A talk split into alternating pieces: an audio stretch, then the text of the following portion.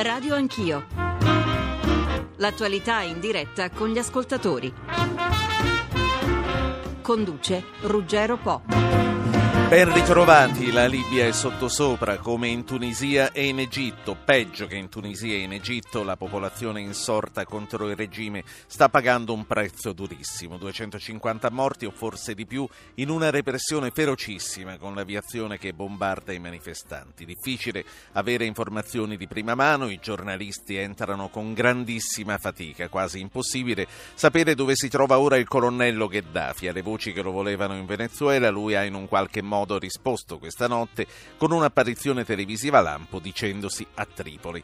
Allarme per i nostri connazionali, circa 1500 impegnati stabilmente nelle maggiori città libiche. I primi sono rientrati con voli di linea nei giorni scorsi, a breve parte un volo speciale da Roma. Berlusconi parla di violenza inaccettabile e annuncia un vertice oggi a Palazzo Chigi con i ministri dell'interno, degli esteri, della difesa e dello sviluppo economico. Sempre oggi si riunisce il Consiglio di sicurezza delle Nazioni Unite. Il petrolio intanto sale e la borsa di Milano registra perdite sensibili.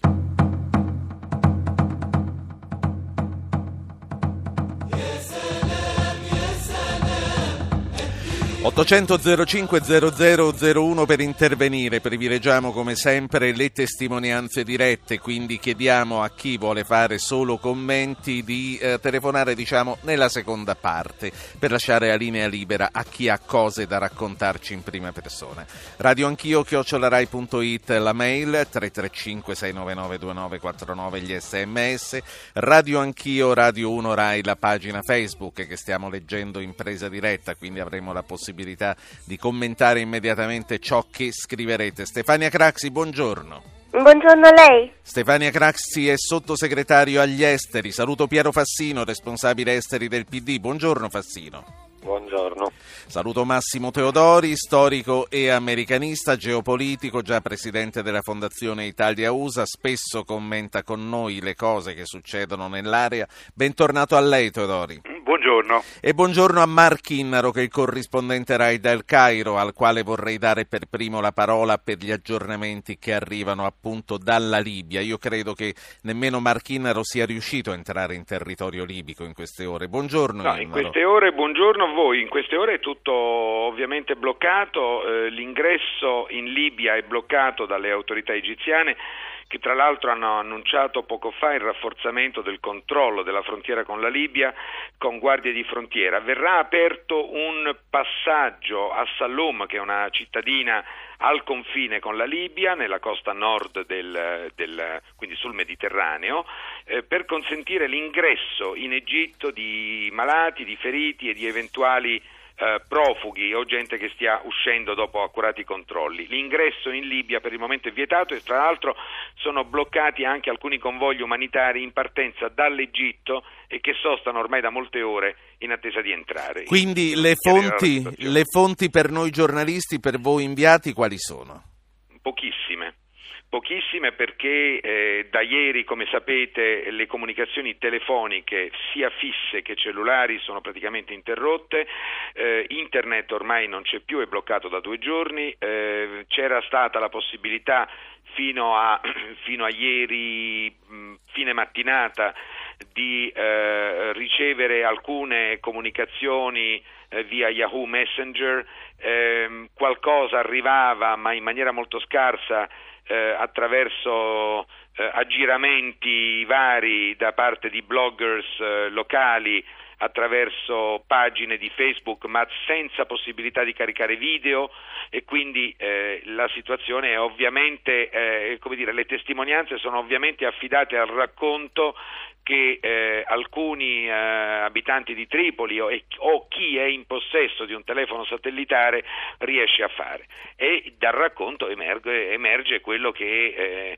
abbiamo tentato tutti di raccontare e di descrivere con le scarsissime immagini e i suoni e le voci provenienti dalla Libia.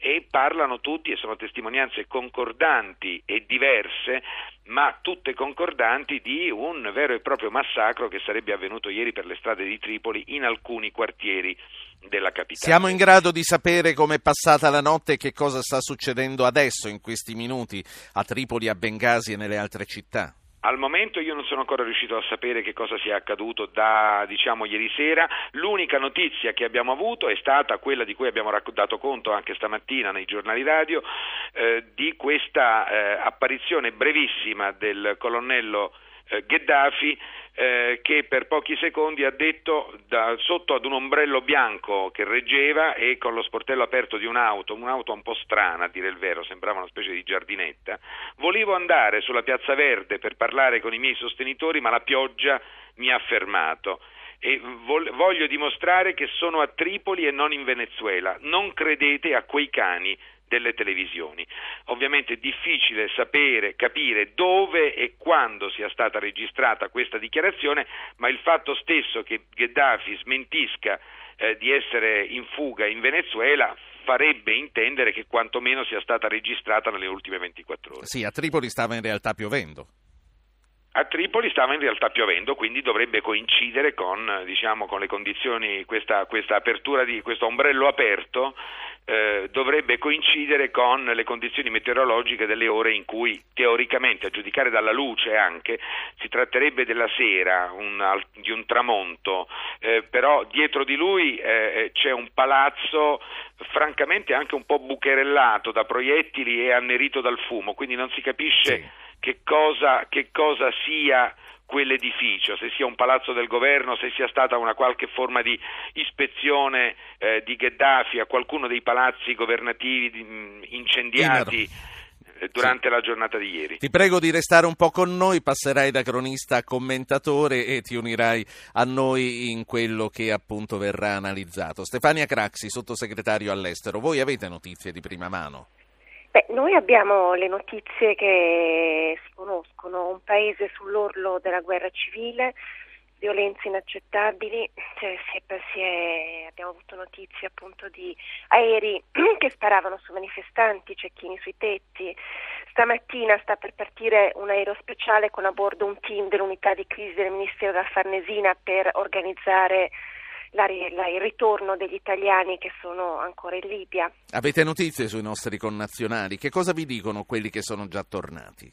Ma per il momento non ci sono stati nessun sintomo di violenza verso le comunità straniere, internazionali, quella italiana. Per il momento non è successo nulla, il rientro sta avvenendo in modo ordinato con voli all'Italia, se ne sono aggiunti altri 2, per il momento sono operativi. Dico continuamente per il momento perché la situazione si sta evolvendo di ora in ora. Naturalmente. I canali con l'ambasciata restano aperti, voi riuscite a comunicare con l'ambasciata? Noi riusciamo a comunicare con l'ambasciata e l'ambasciata a sua volta sta comunicando via SMS con tutti i connazionali che ci hanno segnalato la loro presenza nel paese. Voi lo sapete se Gheddafi è davvero in Libia o se è fuori? No. No, non lo sappiamo e la notizia è quella che avete anche voi, insomma, di questa sua apparizione ieri sera televisiva che pare confermare una sua presenza in Libia. Quello che sta succedendo, la ferocia di questa repressione, vi ha colto in un qualche modo di sorpresa? Si sperava che tutto sommato, anche se si sapeva che qualcosa stava per bollire in pentola, si sarebbe risolto in modo, diciamo, fra virgolette, più pacifico come in Tunisia e in Egitto? Io credo in generale che tutto il mondo occidentale sia stato colto di sorpresa di fronte all'inevitabile, ovvero la transizione che questi grandi paesi mediterranei avrebbero dovuto affrontare essendo governati da pluriventennali regimi. Poi ogni nazione ha una storia a sé e diciamo le piazze non sono tutte uguali. Naturalmente 2 sono stati fattori globali scatenanti, da un lato la crisi finanziaria e l'altra l'impatto straordinario di questa rete internet su popolazioni molto giovani. Io credo che queste popolazioni che si stanno ribellando e presentando il conto ai loro governanti lo stiano presentando anche noi occidentali. Soprattutto un'Europa che in questi anni è apparsa rinchiusa in una sorta di rattrapimento baltico, che non si è occupata a sufficienza, non ha saputo guardare al suo sud, sostenere con un forte impegno la crescita economica e lo sviluppo civile e sociale di quelle popolazioni. Ma che cos'è che fa la differenza, per esempio, con la Tunisia, che lei conosce bene, con l'Egitto per quanto riguarda la repressione e per quanto riguarda anche la possibile successione al potere? Allora, le piazze, ripeto, non sono tutte uguali perché ci sono giovani, una popolazione che chiede le riforme, per cui batte il nostro cuore, però non bisogna chiudere gli occhi, bisogna sapere per esempio che in Libia c'è il rischio che la Libia si spacchi in due e che in Cirenaica, dove la tradizione lo favorisca, nasca un emirato islamico, quindi ci sono forze diverse che spingono e il rischio nel caos è che poi vinca la legge della giungla, quindi del più forte. Oltretutto rispetto all'Egitto e alla Tunisia, la Libia per l'Italia è un fattore a rischio enorme su tre fronti, quello dell'immigrazione, quindi il rischio che si crei una vera e propria emergenza umanitaria che da soli non sapremo affrontare. La seconda emergenza riguarda il petrolio, la Libia è uno dei tre grandi produttori africani e per noi è un fornitore non facilmente sostituibile. Il terzo problema, ma che appunto è questo qua, che si spacchi in due e che una parte venga messa sotto il controllo di forze islamiche fondamentaliste. Certo. Piero Fassino, PD, c'era da aspettarselo quello che è successo in Libia, ancora di più di quello che è successo negli altri paesi del Nord Africa? Ma io penso che ci sia, sono d'accordo con Stefania Craxi, ci sia stata in questi anni da parte della comunità internazionale, dell'Occidente, dell'Europa, un atteggiamento opportunistico, per cui si faceva finta di non vedere che questi paesi, tutti i paesi del bacino mediterraneo, i paesi islamici, erano nelle mani di poteri autocratici caratterizzati da un alto tasso di corruzione e che costituivano un tappo per la crescita. C'era una ragione per girare lo sguardo dall'altra parte. Sì, gli interessi economici naturalmente in gioco sono grandi perché tutti questi paesi sono produttori di petrolio, fornitori delle economie occidentali, sono paesi che avevano almeno per un certo periodo una certa disponibilità finanziaria che li portava a fare investimenti che naturalmente erano guardati con grande interesse dalle imprese occidentali.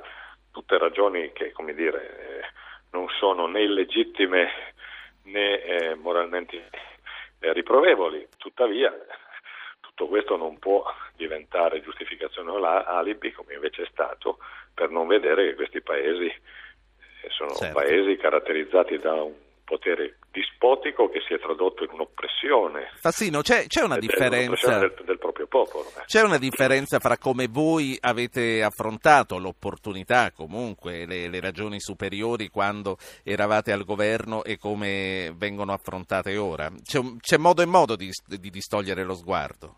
Secondo me sì. Io non voglio adesso fare polemiche strumentali inutili perché non mi appartiene, non è il mio modo di fare politica. E io aspetterei qualche giorno, oggi veramente la ferita è bella aperta. Sì. Però c'è una differenza, insomma, né Prodi, né D'Alema, né i rappresentanti del centro-sinistra si sono mai, diciamo, sbracciati oltre una certa misura nel rapporto con Gheddafi, ne hanno tenuto conto, hanno cercato di tutelare gli interessi del paese, ma le scene invereconde a cui abbiamo assistito quando Gheddafi è venuto in Italia, quando Berlusconi è andato lì, quelle sono state certamente oltre misura, quindi io penso comunque che... lei conviene appunto che uno, le forniture di energia, due, il cancello chiuso per quanto riguarda i flussi migratori fossero ragioni per cui certi rapporti andavano tenuti aperti. Ma io non dico che non si debbano tenere rapporti, ovviamente con questi paesi, come in qualsiasi altro paese, bisogna sempre avere relazioni, anche perché io penso che anche quando si è di fronte a un potere autocratico avere relazioni può forse favorirne l'evoluzione, però in questo caso noi siamo di fronte a qualcosa che, diciamo, rispetto al quale non possiamo chiudere gli occhi, insomma. La Libia è stata trasformata in una caserma sotto il controllo di un dittatore dispotico e lunatico e quello che sta succedendo in Libia in queste ore lo dimostra, perché né in Tunisia né né in Egitto, dove pure c'è stato un sommovimento che ha messo in discussione il potere esistente, si è arrivati a questi massacri. Ecco, lo voglio chiedere anche a lei, come l'ho chiesto prima al sottosegretario Craxi, che cos'è che fa la differenza tra come il regime libico ha reagito e quello che è successo in Tunisia e in Egitto? Intanto il numero delle vittime e le modalità con cui si sta reprimendo la popolazione non è uguale, c'è un carattere sanguinario e come dire e omicida che francamente sconcerta e sconvolge qualsiasi coscienza democratica, che ripeto né né in Egitto né in Tunisia, dove pure i governanti sono stati costretti a lasciare il potere, è successo quello che sta succedendo in Libia, il che dice che appunto questo Gheddafi è molto peggio di come ce lo siamo immaginati o ce lo siamo dipinti. E io penso che di fronte a questo bisogna che la coscienza democratica di ogni paese sia in grado di reagire e di dire che questo massacro deve finire e che bisogna aprire una fase del tutto nuova nella vita politica della Libia, anche nelle relazioni tra la Libia e la comunità internazionale. Professor Teodori, quali sono le dimensioni geopolitiche di quello che sta accadendo? Un altro tassello che si aggiunge, un'altra bomba che esplode? Ma direi che c'è una fondamentale differenza fra quello che è accaduto in Egitto e quello che sta accadendo in Libia, perché soprattutto in Egitto c'è stata da sempre e tuttora c'è una grande influenza degli Stati Uniti, che condizionano anche la maniera di reagire di fronte ai movimenti di piazza. E quindi il movimento egiziano in fondo non è stato molto cruento e insomma sembra che ci sia una transizione. In Libia invece ci troviamo di fronte a un personaggio e un regime che sono assolutamente totalitari, assolutamente lunatici, come già lo dicevano i colleghi che hanno parlato prima, e in cui l'influenza degli Stati Uniti e dell'Unione Europea sono praticamente uguali a zero. C'è solo l'Italia, che però è quella i cui rapporti sono quelli che sono, e non mi pare che l'Italia voglia disturbare la Libia. Quindi c'è una fondamentale differenza sulla evoluzione dei regimi in Tunisia e in Egitto da una parte e in Libia dall'altra parte. Non c'è dubbio che sia soprattutto gli Stati Uniti, che in maniera molto più timida l'Europa, hanno detto che occorre la violenza, la democrazia, i diritti civili eccetera, però in che misura in un paese in cui manca di fatto la società civile, in cui il regime è un regime assolutamente totalitario, senza contraddizioni interne, si vede qualche reazione da parte dell'esercito, che cosa possa accadere nessuno lo sa, e è stato già detto, è il fondamentalismo islamico, anzi io lo chiamerei il fondamentalismo islamista, è in agguato in tutto il Nord Africa, in tutto il Medio Oriente. Che cosa poi accadrà se queste minoranze fondamentaliste e potenzialmente violente riusciranno a conquistare il potere da qualche parte, sì. Ad esempio nella Libia orientale, questo credo che nessuno lo possa dire. C'è una domanda che arriva da una riflessione, che arriva da un'ascoltatrice, ed è per tutti. Paola Fiandra da Savigliano in provincia di Cuneo. Buongiorno signora Fiandra. Ah no, Paolo Fiandra, mi scusi. Colpa mia, ho rimediato per tempo, prego Paolo. Ah, sì, va benissimo, buongiorno. Dica. A lei e ai suoi ospiti. Senta, in questi giorni siamo sommersi di spiegazioni su quello che è successo, vorrei sapere come mai tutti questi personaggi molto preparati sull'andarci a spiegare a posteriori cosa è successo, ma non solo loro, lo stesso personale diplomatico, non parlo solo di quello italiano, che sul luogo nessuno abbia saputo prevedere minimamente cosa poteva succedere. Sì. E l'altra domanda molto, molto rapida, quale può essere il fil rouge che metta assieme delle rivoluzioni, perché tali sono in paesi così diversi tra loro e con regimi così diversi tra loro, tutte nello stesso momento? L'unica spiegazione che ho sentito finora è internet, ma mi pare un po' riduttiva. E internet e la crisi economica, anche diceva appunto il sottosegretario Craxi. Sì. Paesi talmente diversi che appunto mi pare un po' riduttiva. Vorrei sapere il parere di... E allora vorrei ripartire proprio da Stefania Craxi con questa domanda, e soprattutto se siete stati colti di sorpresa. A parte i commentatori, voi comunque ovviamente avete le notizie che vi dà l'ambasciata, che vi danno i servizi, immagino. Per la verità non solo noi, tutto il mondo occidentale, ed è proprio quello che dicevo prima, e vorrei rivendicare in questi anni non un'azione del governo italiano, un'azione dei governi italiani a partire dagli anni '80 di porre maggiore attenzione a quello che succedeva nel Mediterraneo, dove ancora oggi stanno i destini non solo dell'Italia ma dell'Europa.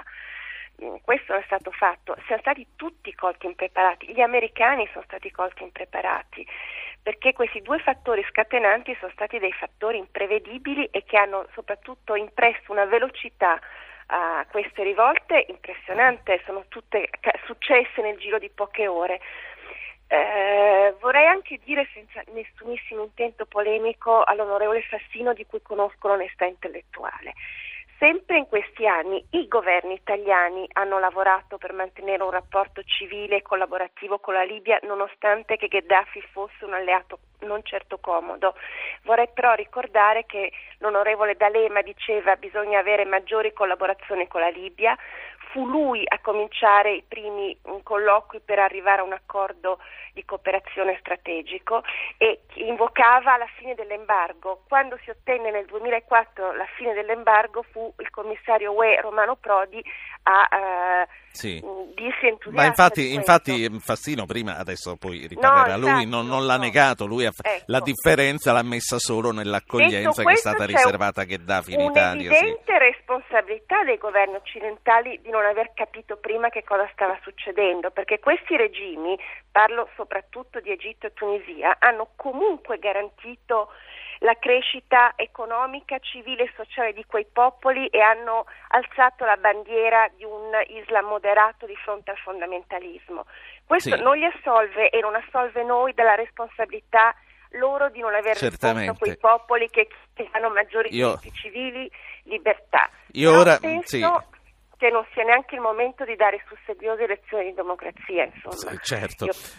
Ma non mi è sembrato di coglierle, anche lei appunto ha riconosciuto questo confronto aperto. Io vorrei chiedere al giornalista a questo punto, al corrispondente da Cairo, che poi saluto perché sono tante le cose da fare in una giornata come queste, Mark Innaro, noi giornalisti siamo rimasti siamo stati colti di sorpresa da quello che è successo improvvisamente tutto insieme. Per quanto mi riguarda, in Egitto no, nel senso che si sapeva già da mesi. Il problema è che, come mi ha detto anche proprio l'altro ieri un noto scrittore egiziano, Alaa Al Aswany, autore di svariati bestseller e praticamente il degno erede di Nakim Mahfouz, mi diceva il vero problema, la vera lezione che voi europei doveste trarre da quello che sta accadendo nel mondo arabo e nel Nord Africa è il fatto che dovreste buttare a mare tutti i cosiddetti specialisti del mondo arabo, vari specialisti dell'Islam, che per anni vi hanno riempito la testa e hanno influenzato le politiche dei rispettivi governi, ponendo sempre questa parte del mondo, questa parte sud del Mediterraneo, nella prospettiva di o appoggio ai regimi totalitari, autoritari, dittatoriali, oppure via libera all'Islam fondamentalista. Dice Al Aswany, noi abbiamo allo stesso modo che in Europa, che nel resto del mondo, le stesse aspirazioni alla libertà, alla dignità e alla giustizia sociale. Mark Innaro, grazie per essere stato con noi. Voglio tornare a Piero Fassino. Fassino ha sentito le parole di Stefania Craxi, ha citato la fine dell'embargo, ha citato l'epoca di Prodi e di D'Alema. Riabilitare quello che fu il primo Stato canaglia per gli Stati Uniti negli anni '80 è stato prematuro?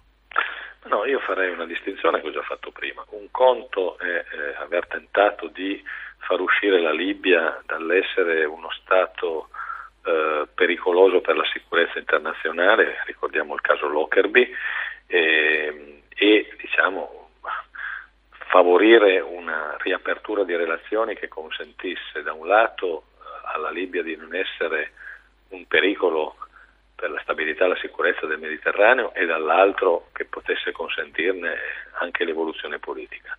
E da questo punto di vista credo che ci sono molti casi, al di là della Libia, in cui la comunità internazionale di fronte a paesi critici si sforza di avere una strategia di engagement, di relazione che ne possa favorire l'evoluzione. Questo fa parte, diciamo, degli obiettivi che si deve dare sempre la politica e la comunità internazionale, di non isolare un paese al punto da farlo implodere.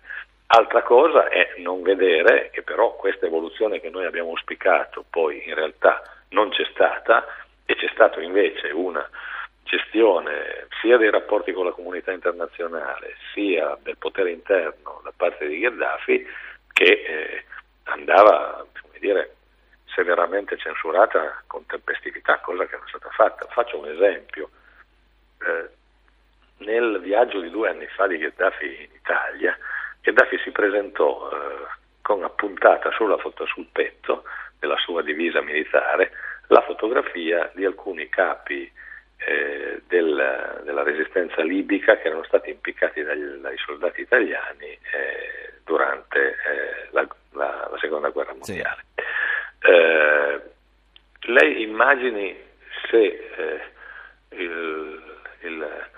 la cancelliera Merkel si fosse presentata in Israele con appuntato sul vestito la fotografia di esponenti tedeschi, oppure se viceversa Peres si fosse presentato in Germania con appuntato sul petto la fotografia è molto efficace l'immagine che sta facendo. Ci sarebbero stata l'indignazione dovunque, e invece noi ci siamo bevuti tranquillamente questo signore che è venuto con questa fotografia appuntata e tutti lo hanno abbracciato. Ora io questo penso che c'è modo e modo di stabilire. Onorevole Fassino, resti con noi perché io vorrei tenerla anche nella seconda parte che col sottosegretario Mantovano sarà dedicata all'emergenza umanitaria. Vorrei tornare al professor Massimo Teodori e vorrei tornare con un'altra domanda che arriva da Mario da Milano, un ascoltatore. Dice: per l'Italia che si rifornisce di petrolio e soprattutto di gas in Algeria, Libia e Egitto, i rischi energetici aumenteranno. Rischiamo di passare il prossimo inverno con poco gas disponibile per riscaldare le nostre case. Professor Teodori. Ma io non sono un esperto di questioni energetiche, ma ho l'impressione che questo pericolo non sia così vicino. Poi che cosa potrà accadere nessuno lo sa. Mi pare che la questione con la Libia, che è stata già giustamente posta anche negli interventi precedenti, è che certamente i rapporti andavano tenuti per gli interessi economici e tutto il resto, ma non andavano tenuti nella maniera succube, nella maniera un po' ridicola in cui sono stati tenuti. Io mi auguro e spero che, quale che sia il regime che arriverà in Libia dopo Gheddafi, perché ormai la cosa è prossima, i rapporti economici e la fornitura di gas e di petrolio continui come nel passato, anche se probabilmente dovranno cambiare le convenzioni e i contratti che ci sono fra il nostro paese e quel paese. Sottosegretario Craxi, e poi la saluto, quali rischi abbiamo per quanto riguarda appunto le forniture energetiche? Possiamo stare tranquilli? Intanto vorrei dire una cosa, che io l'anno scorso, quando Gheddafi venne in Italia, dissi appunto a Gheddafi abbiamo chiesto scusa dei comportamenti dell'Italia nel periodo coloniale, ma andrebbe anche chiesto a Gheddafi di chiedere scusa all'Occidente, no? Così mi permetto di dire, perché poi c'è anche una responsabilità politica che è personale. Detto questo, io credo che per adesso sembra che il flusso continui, ma per esempio una delle tribù che controllano le zone di produzione ha già detto che è pronta a interromperlo, e comunque qualche problema ci sarà di sicuro. Tra l'altro non solo l'Eni, ma anche le compagnie anglosassoni hanno iniziato il ritiro dei rispettivi personali, quindi io credo che sul medio e lungo termine le forniture dovrebbero essere mantenute, perché chiunque vada al potere avrà un bisogno disperato di petrodollari, quindi da questo punto di vista dovremmo stare abbastanza tranquilli.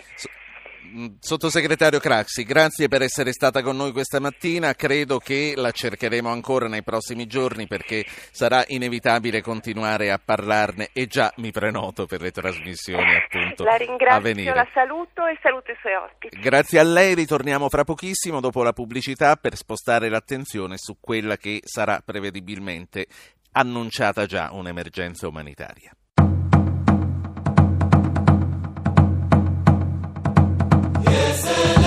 Siamo ritornati in diretta per parlare di quello che sta succedendo in Nord Africa, per parlare di quello che sta succedendo in Libia. Alfredo Mantovano, sottosegretario all'interno, buongiorno. Sì, buongiorno a voi. C'è a dire che noi ormai i nostri ospiti ce li stiamo contendendo, come è logico che sia, fra varie trasmissioni. Grazie per averci raggiunto. A lei chiedo come si sta organizzando il nostro paese per far fronte a questa ondata di arrivi annunciata e già cominciata, tra l'altro.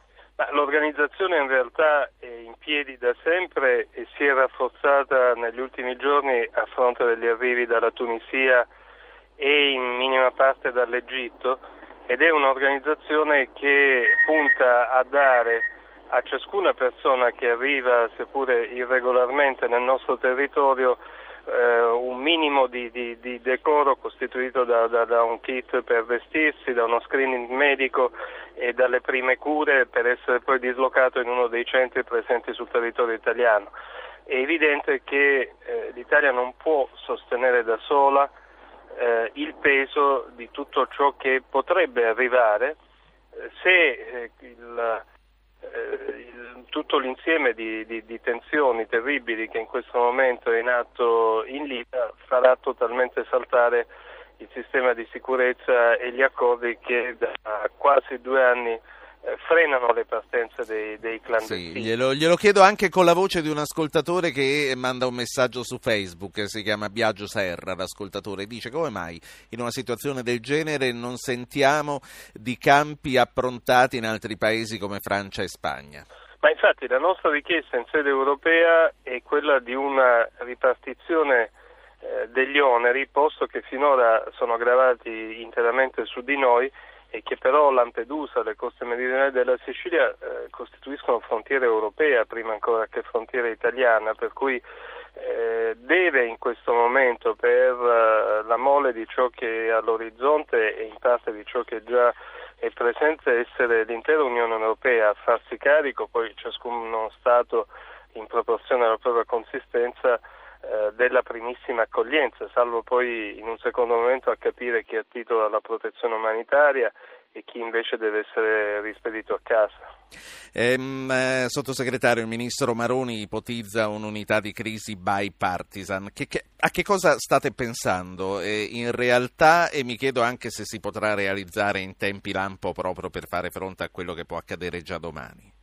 No, io distinguerei tra l'azione di governo che spetta all'esecutivo e che a cui compete la responsabilità di predisporre tutto ciò che è necessario per fronteggiare questa emergenza, dalla necessità di una base ampia e diffusa di condivisione politica delle scelte del governo. Sono 2 piani distinti e immagino che la proposta del presidente Casini e il rilancio da parte del ministro Maroni vadano in questa seconda direzione. Fassino, l'opposizione è disponibile ad appoggiare il governo in questa azione?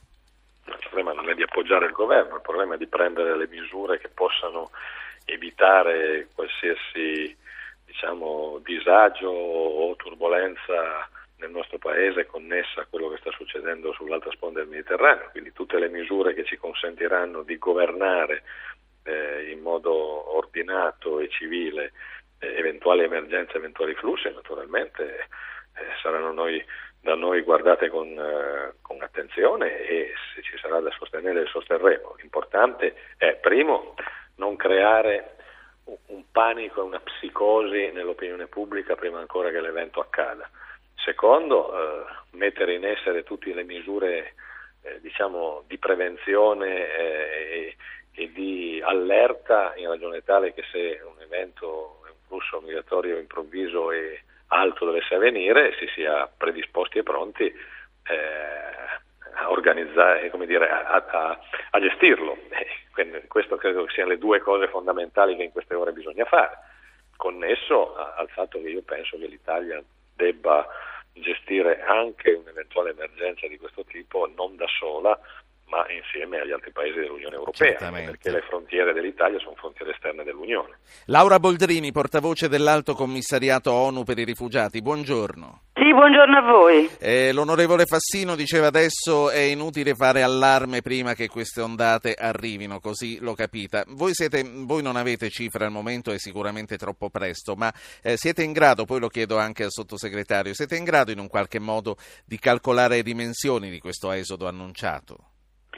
Ma guardi, allora questo, se qualcuno è in grado di farlo, sono sicuramente i governi che hanno fonti di intelligence, che dovrebbero quindi avere sentore anche in anticipo di quanto accade in un paese. Noi curiamo un po' le ferite di quello che accade con l'azione umanitaria. Quello che posso dire è che dalla Tunisia finora sono arrivate circa 5.000 persone. C'erano state da metà gennaio delle avvisaglie, perché da metà gennaio al 10 di febbraio erano già arrivati circa 950 tunisini su piccole imbarcazioni, massimo 40 persone, ed erano arrivati sia a Lampedusa che in Sicilia che a Pantelleria. Poi c'è stato il picco di arrivi in 4 giorni, 4.500 persone, in un'isola Lampedusa di 6.000 persone, dunque un impatto forte, in un'isola in cui l'unico centro di accoglienza era però chiuso ed è stato chiuso per 3 o 4 giorni. Questo ha creato la situazione difficile, ma una volta riaperto il centro, una volta accelerati i trasferimenti, diciamo che Lampedusa è molto vaccinata a queste situazioni, e vorrei anche cogliere l'occasione per dire che io ho assistito a un esempio di convivenza civile tra questi giovani tunisini, che in gran parte sono venuti per motivi economici, perché non credono a un cambiamento reale nel paese, temono che questa situazione crei dei problemi al turismo e dunque all'economia, e hanno colto questo momento come un esercizio di libertà andando all'estero. Però gli scenari che si aprono adesso sulla Libia penso che siano abbastanza diversi, però innanzitutto dicevo, perché rischiano di aprirsi. Questa fase è stata gestita con molto senso di responsabilità sia dai tunisini che dalla popolazione di Lampedusa. Adesso si apre un altro scenario. Ora io mi permetto qui anche di segnalare la crisi nella crisi in Libia. Noi abbiamo ricevuto telefonate satellitari, perché non è possibile fare altrimenti, comunicare con altri mezzi, dei colleghi, quei pochi che sono in Libia nel nostro ufficio, che appunto ci richiamano l'attenzione sulla condizione degli africani richiedenti asilo e rifugiati che si trovano nel paese. Sono migliaia di persone. Perché? Perché c'è una sorta di caccia allo straniero oggi in Libia, vale a dire che coloro che protestano accusano gli stranieri di essere mercenari del regime che sparano sulla folla, ma d'altra parte anche il figlio dello stesso colonnello Gheddafi in TV ha detto: le manifestazioni sono alimentate dagli stranieri, quindi gli stranieri sono diventati oggetto di rabbia collettiva, e qui abbiamo migliaia di stranieri richiedenti asilo, rifugiati che si trovano nel paese e che hanno paura a uscire a comprare cibo, i beni di prima necessità, e che chiedono appunto di non essere dimenticati, perché si sentono completamente in trappola. Laura Boldrini, ascoltiamo insieme 3 telefonate. Alessandro di Legnano, prego. Sì, pronto. Dovete scusarmi perché è la prima volta che vengo chiamato e l'emozione fa... Poi l'abbiamo fatta aspettare un bel po', quindi l'emozione si è autoalimentata. Prego Alessandro. L'unica cosa che volevo dire era chiedere sia alla signora Craxi che non c'è più, o perlomeno a Fassino, come è possibile sostenere, quello che scrivo poi nel messaggio in realtà, come è possibile sostenere che in questi paesi siano in atto delle rivoluzioni, che dal mio punto di vista non sono tali, perché mai nessuna rivoluzione nella storia della umanità è sfociata in golpe militare come in Egitto, per esempio. E quindi un altro concetto che scrivo nel messaggio, sottolineo al signor Fassino che la democrazia o la coscienza democratica è molto vituperata, perché Fassino sa meglio di me che è l'economia che determina la politica e non il contrario. Signor Alessandro, va bene, ha visto che ce l'ha fatta, grazie per essere intervenuto. Allora, qui c'è Aldo dalla provincia di Caserta, prego Aldo. Buongiorno a tutti, io sono fortemente preoccupato perché un mio figlio è ingegnere dell'Eni. E lui è in Libia in questo momento? Sì. Lei gli ha parlato? No, non riesco a parlarti. L'unico contatto che ho avuto è stato gentilmente un funzionario dell'Eni che ieri mi ha detto di aver parlato con mio figlio, e stanno tutti quanti lì, insomma, asserragliati. Ma quello che mi preoccupa sono le ultime dichiarazioni che ho sentito circa la caccia allo straniero. Perché il governo italiano, questo benedetto aereo che pare che debba partire da ieri sera, che è pronto e non parte mai? Io capisco. Perché non partono e vanno a prendere i nostri connazionali? Capisco l'ansia di un padre. Capisco l'ansia di un padre e di un genitore. L'aereo parte proprio a minuti, e ce l'ha confermato anche il sottosegretario Craxi poco fa. Roberto da Feltre, poi torniamo ai nostri ospiti, prego. Pronto? Pronto, signor Roberto. Ah sì, buongiorno. Sì, ho una piccola testimonianza, perché nel 1980 ero in Libia a lavorare a Bengasi e quando c'era la cacciata, la festa per la cacciata degli italiani, lì veramente ci davano la caccia, insomma, praticamente. Popolazione stufa, stanca, gli anziani appunto hanno detto che lì c'era un altro Mussolini che comandava, forse anche peggio. La situazione era veramente brutta, i ristoranti non c'erano quattro betole, gli ospedali funzionavano solamente, diciamo, con gli scoli dell'acqua e dei rifiuti, sì, a 3 metri dalle siringhe praticamente.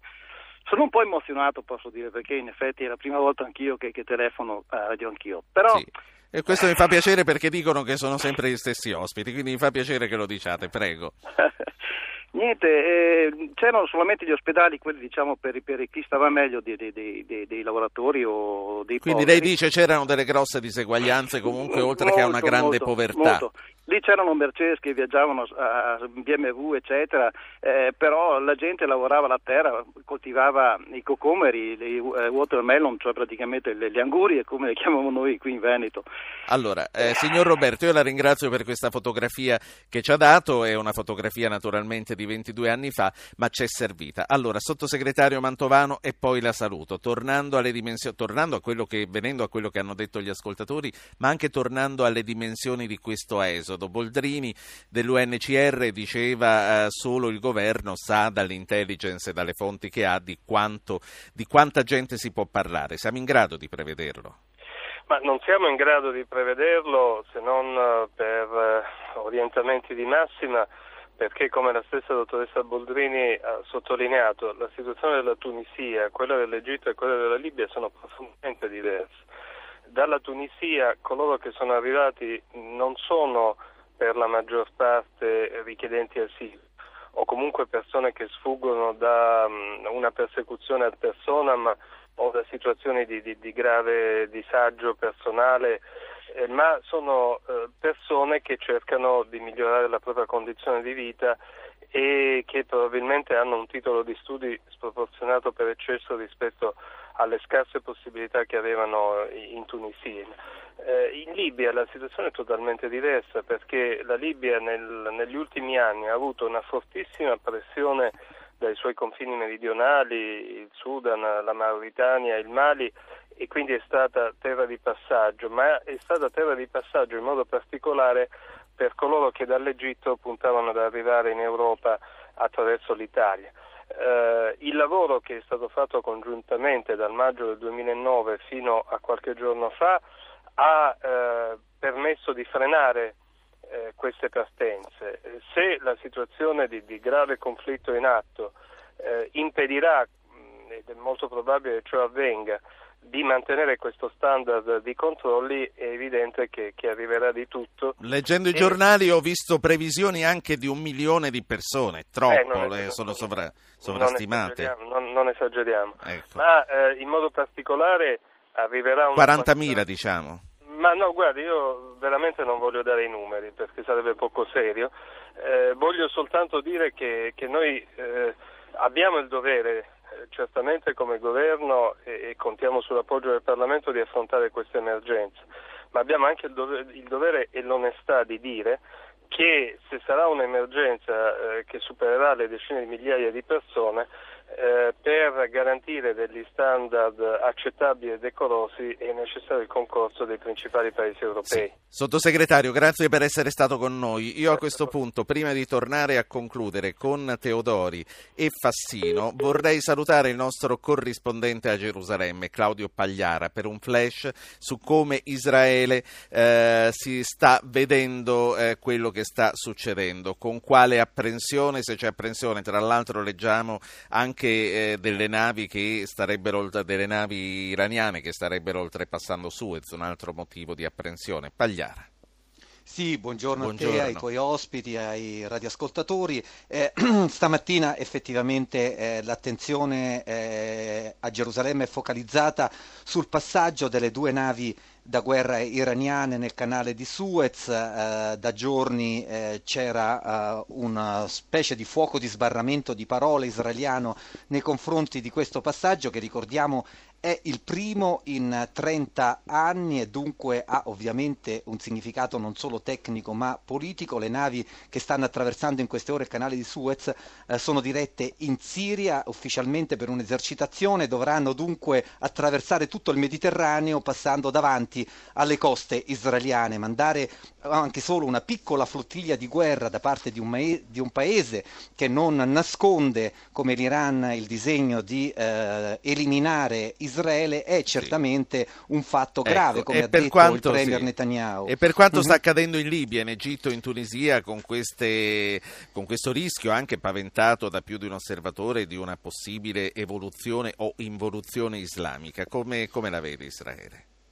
Certamente, da una parte ovviamente è difficile non avere simpatia per un popolo o popoli che protestano contro regimi, contro dittatori. Dall'altra parte c'è qui la ragionevole disillusione nei confronti di un'evoluzione rapida, democratica di questi paesi e il timore con qualche fondamento, come dimostra la vicenda delle navi, che da questa evoluzione possano instaurarsi regimi se non nemici certamente meno filo-occidentali e quindi complicare quella difficile paz mediorientale che si pensa delle contromisure, e poi ti saluto. Sulle navi iraniane? Sì.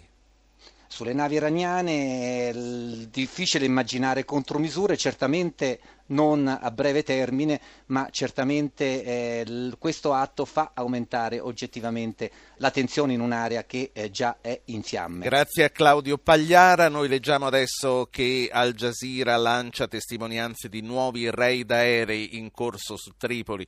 In questo momento un flash da Piazza Affari e poi concludo con Fassino e con Teodori. Marzio Quaglino, Piazza Affari, siamo preoccupati per quanto riguarda i mercati finanziari. Come hanno aperto le borse questa mattina? Allora, diciamo subito che le borse asiatiche hanno chiuso in calo, sono i primi segnali che arrivano dalla giornata, ma anche le borse europee sono negative. Londra perde l'1,29, Parigi l'1,39, Milano invece con ieri riferimento la peggiore... ai titoli che possono essere in un qualche modo collegato col terremoto libico. Esatto, purtroppo non è possibile darli perché Milano è ancora chiusa, nel senso un problema tecnico sta sospendendo le contrattazioni, quindi dovrebbe anche Milano essere negativa, ma non c'è nessun dato ancora purtroppo sui titoli più legati e più esposti nei confronti della Libia. Comunque ieri la chiusura è stata con sensibili perdite. Sì, ieri la flessione è stata del 3,5% per quello che riguarda l'indice, con flessioni anche di 6 punti percentuali per Impregilo, per esempio, meno 5 per Unicredit e Eni, che sono i titoli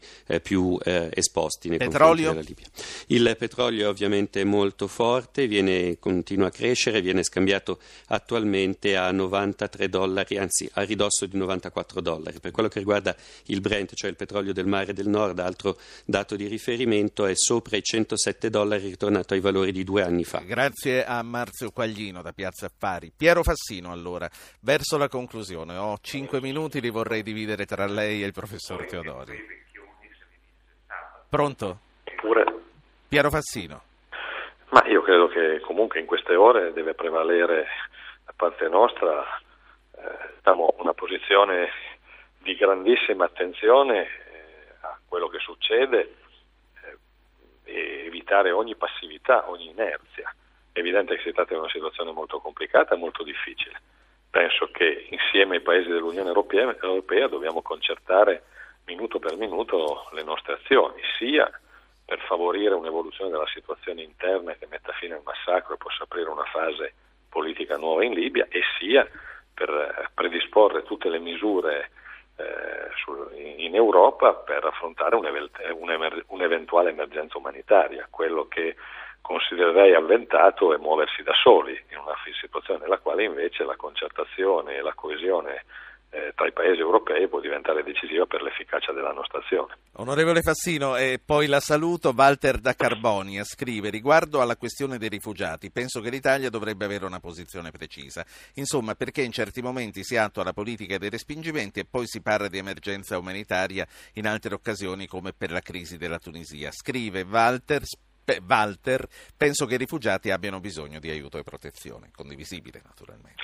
Ma io penso questo, che Un conto è il conto degli immigrati clandestini, altra cosa è far fronte a delle emergenze umanitarie che sono connesse all'esplodere di crisi politiche, guerre civili o quello che sta su, o cose come quelle che stanno succedendo in Libia. Sono fenomeni diversi e credo che di fronte a un'emergenza umanitaria bisogna attrezzarsi adeguatamente. Naturalmente nell'attrezzarsi adeguatamente c'è anche evitare che l'esigenza umanitaria possa diventare alibi per chi invece vuole entrare clandestinamente senza avere alcuna connessione con i problemi politici che sono emersi, quindi bisogna essere molto rigorosi anche in questo. Grazie per essere stato con noi, Piero Fassino, responsabile esteri del PD. Professor Teodori, allora cerchiamo di arrivare a una conclusione mettendo insieme i tasselli di tutte le cose che sono state dette questa mattina, da quello che sta succedendo in questo momento a Tripoli, a Bengasi, a quella che è un'emergenza umanitaria annunciata. Sì, sull'emergenza umanitaria mi pare che Fassino abbia messo i puntini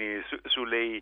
Io ho ascoltato questa notte una notizia di fonte francese che è riportata da Le Monde di ieri sera, vale a dire che le autorità gheddafiane hanno convocato tutti gli ambasciatori occidentali dicendo: guardate che se noi cadiamo e voi non ci appoggiate, noi nazionalizziamo tutte le imprese petrolifere, perché bisogna ricordarlo che le imprese petrolifere non ci sono soltanto quelle imponenti italiane dell'Eni, ma ci sono anche gli interessi inglesi, olandesi e credo di molte multinazionali. Allora il problema di fondo a questo ricatto sostanzialmente che tutti i regimi dittatoriali fanno sempre alla fine, nel momento in cui stanno morendo fanno sempre dei ricatti, soprattutto chi può disporre di un'arma di ricatto come il petrolio per la Libia.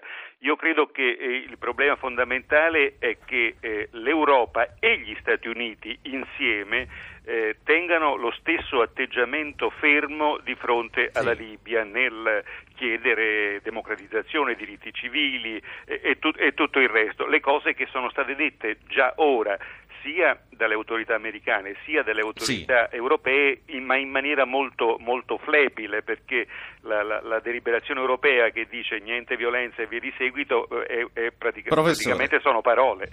Ecco, grazie. Mi dia un minuto resti con noi però per Laura Boldrini dell'Alto Commissariato. Oggi si riunisce il Consiglio di Sicurezza. Che cosa può fare e deve fare la comunità internazionale per fermare il genocidio?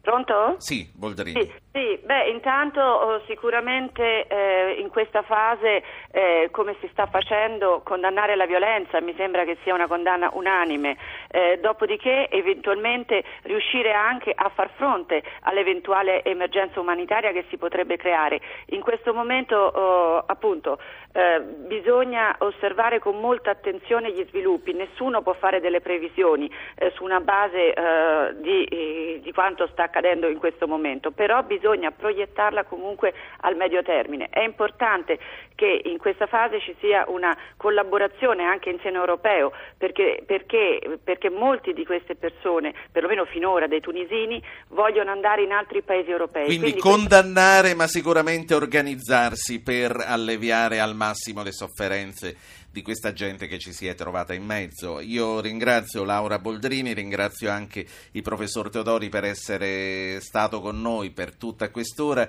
Io vi rimando a domani, probabilmente porteremo avanti questo discorso seguendo le evoluzioni di quello che sta succedendo in Nord Africa. Avete ascoltato Radio Anch'io, ha condotto Ruggero Po, regia di Anna Posillipo, assistenti al programma Alberto Agnello, Alessandro Bonicatti, Valentina Galli, coordinamento tecnico di Gottardo Montano, Carlo Silveri. Potete iscrivervi alla mailing list e ricevere le anticipazioni sulla trasmissione del giorno dopo scrivendo a radioanchio@rai.it. Commenti e programmi anche sulla pagina Facebook Radio Anch'io Radio 1 Rai, l'unica autorizzata. Archivio puntate e podcast su www.radioanchio.rai.it.